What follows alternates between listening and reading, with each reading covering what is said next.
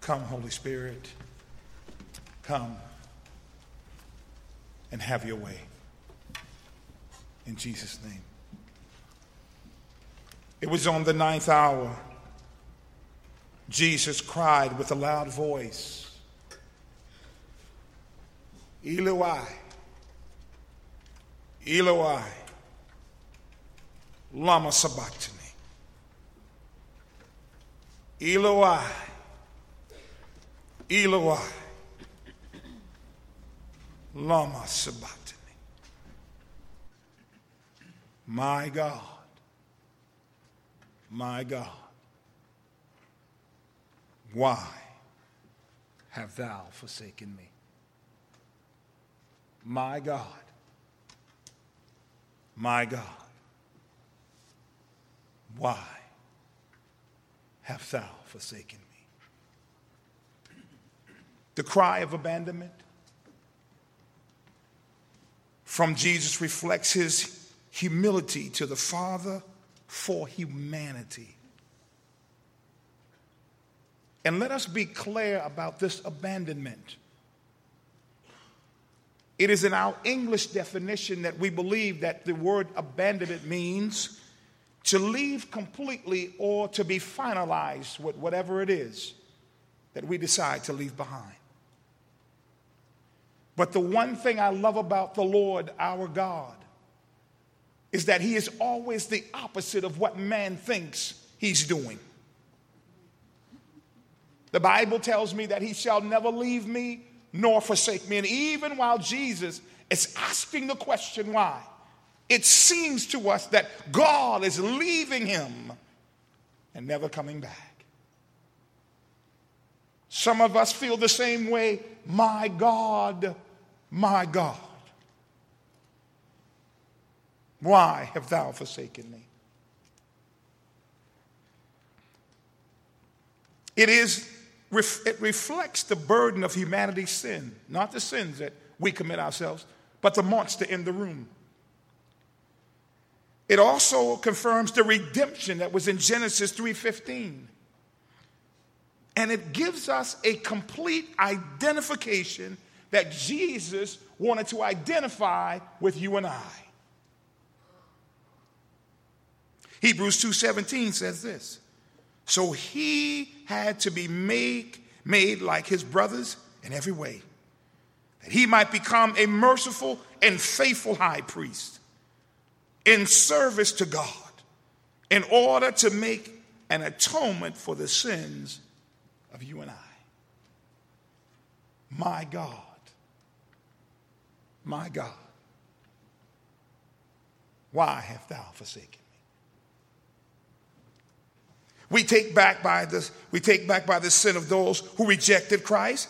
And this is a reminder of the darkness of our own hearts. However, below the surface, another theme, another theme emerges.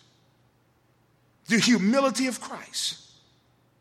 See, the cross is significant not ultimately because of the physical suffering that comes to mind, Though the Christ's physical and bodily death are obviously and essential to our salvation, but the cross is ultimately significant because of the spiritual realities that converges in this one moment in history. My God. My God. Why have thou forsaken me? Physical response, let's deal with that. In Romans 5:18, Paul says that Adam's sin brought condemnation to all men. The effects on the natural order has been catastrophic. How do we know? World wars have come. The Holocaust has come and gone. Cancer, diseases, tsunamis, earthquakes, hurricanes, tornadoes, terrorism, pain, and suffering, all because of sin. My God. My God. Why have thou forsaken me? Let's deal with the spiritual realities about this moment. Before the cross, before the cross is for anyone's else sake, the cross is for God's sake. We've had this undaunted reality that the cross was just all about me. The cross was just all about God just dying for our sins. But, folks, I'm here to tell you that the cross was about Jesus giving the redemption to the promise that he was doing what was what was inevitably had to happen that he was redeeming what Adam and Eve did and caused the fall in the garden. He was redeeming God's redemption for humanity, but really he was standing in before and dealing for his father first and foremost. We were second. He was saying, I'm coming to redeem that which was lost. I'm coming to glorify you, Father. I'm coming to glorify your name.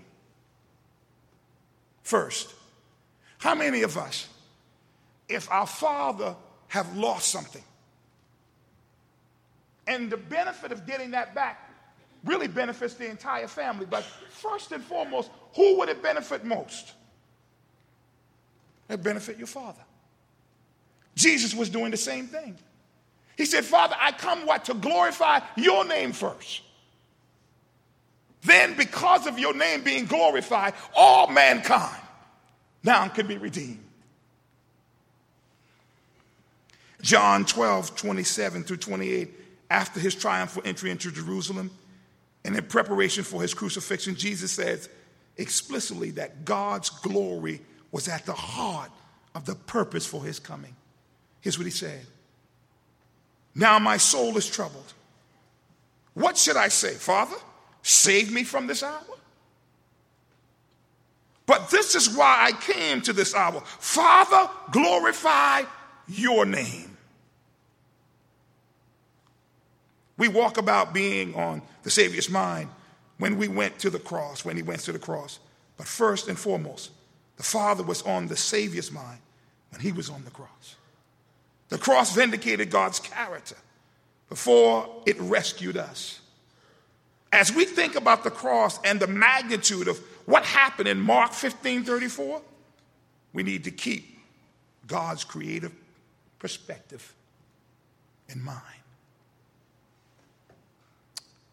Jesus' humility, let's talk about that.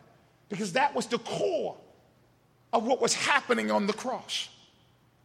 Even through suffering all the pain, we've heard time after time, his humility for his father and to mankind started to emerge.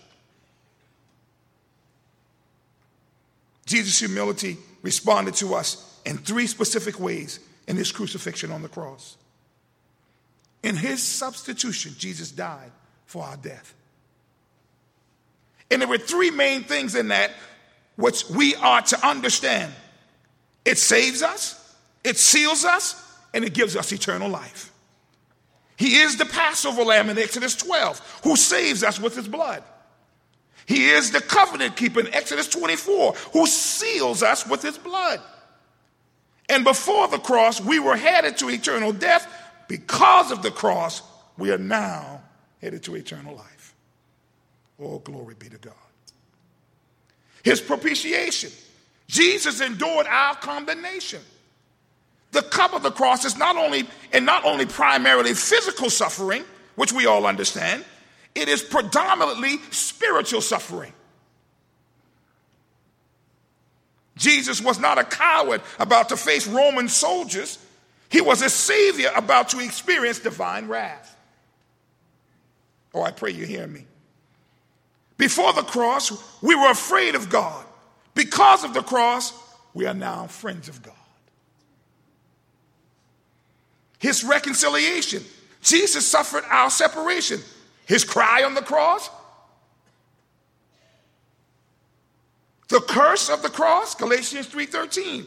Christ redeemed us from the cross of the law, having become a curse for us, for it is written, curses everyone that hangeth on a tree.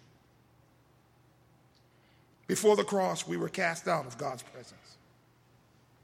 Because of the cross, we're now invited in to his presence. My God. My God. Why? after thou forsaken me. In the middle of all the rejection, what was potentially most disheartening was the reaction of the disciples betraying, denying, disobeying, scattering, and deserting the Son of God. Among them were Judas, Peter, and other disciples. No one proved faithful. Even all of creation was against Christ. After three years of walking with Jesus, his closest companions deserted him at his darkest hour.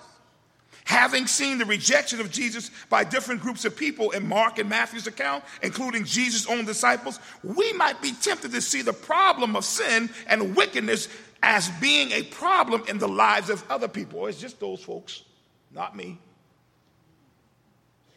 However, we need to tremble at the horror of the wickedness that is in our own lives as well. I raise my hand first. The character in this story embodies the same sin and rebellion that exist in our hearts. And like us, they need God's grace. So let's consider then which character you most identify with in the passion narrative. Do you identify with Simeon carrying Jesus' cross for him? The woman who stood at a distance watching these things? Mary, standing near the cross of Jesus and gut wrenching belief. The thief, asking Jesus to remember him in his kingdom. How about the centurion who watched Jesus die and shouted out, This man is really the Son of God? And Arthur C.J. Mahaney response is perhaps the most appropriate. I identify most with the angry mob screaming, Crucify him. Now, many of you right now are saying, you know, I love Jesus. I, I would never do that. But it's in our unforgiveness. Crucify him. It is in our disobedience. We shall crucify him. It is in our immorality. We shall crucify him. It is in our adultery. We shall crucify him. It is in our jealousies. We shall crucify him. that who we should all identify with. Because apart from God's grace, this is where we would all be standing. And we're only flattering ourselves to think otherwise. Useless, you see yourself standing there with the shrinking crowd, full of hostility and hatred for the holy and innocent Lamb of God. You don't really understand the nature and the depth of your sin or the necessity of the cross. Brothers and sisters, I have no clue because I too commit these sins. And today I am standing in the crowd in disobedience saying, Crucify my Lord and Savior. But every day we ride a walk when we not do the things that we shouldn't do but to honor and glorify the living Jesus. How do we respond to what we are going to do? Quickly, that is surrender your hearts to God. If you are an unbeliever, turn from sin and trust in Christ. Do not seek to add to his infinite gloriousness and worthy sacrifice, but instead repent and embrace the free gift of salvation. And it takes just this, as Pastor Doug has said. I just got a few little more words than he does. Father, I know that I have broken your laws, and my sins have separated me from you. I'm truly sorry, and now I want to turn away from my past sinful life towards you. Please forgive me and help me avoid sinning again. I believe that your Son, Jesus Christ, died for my sins and was resurrected from the dead and is alive and here's my prayer I invite Jesus into the day, into my life. In Jesus' name. If you're a believer, I say this spread the good news. It is the best news that we have for those are unbelievers. In Jesus' name, amen. Would you kneel with me, if you could, in prayer? Lord Jesus Christ, who by your death upon the cross bear the sins of the world, the pain of our lostness, and the judgment we deserve. We praise you for your bearing what we could never bear, to win for us what we could never earn the gift of everlasting life. Oh, how we adore you for giving us a gift so priceless. Lord Jesus Christ. Amen.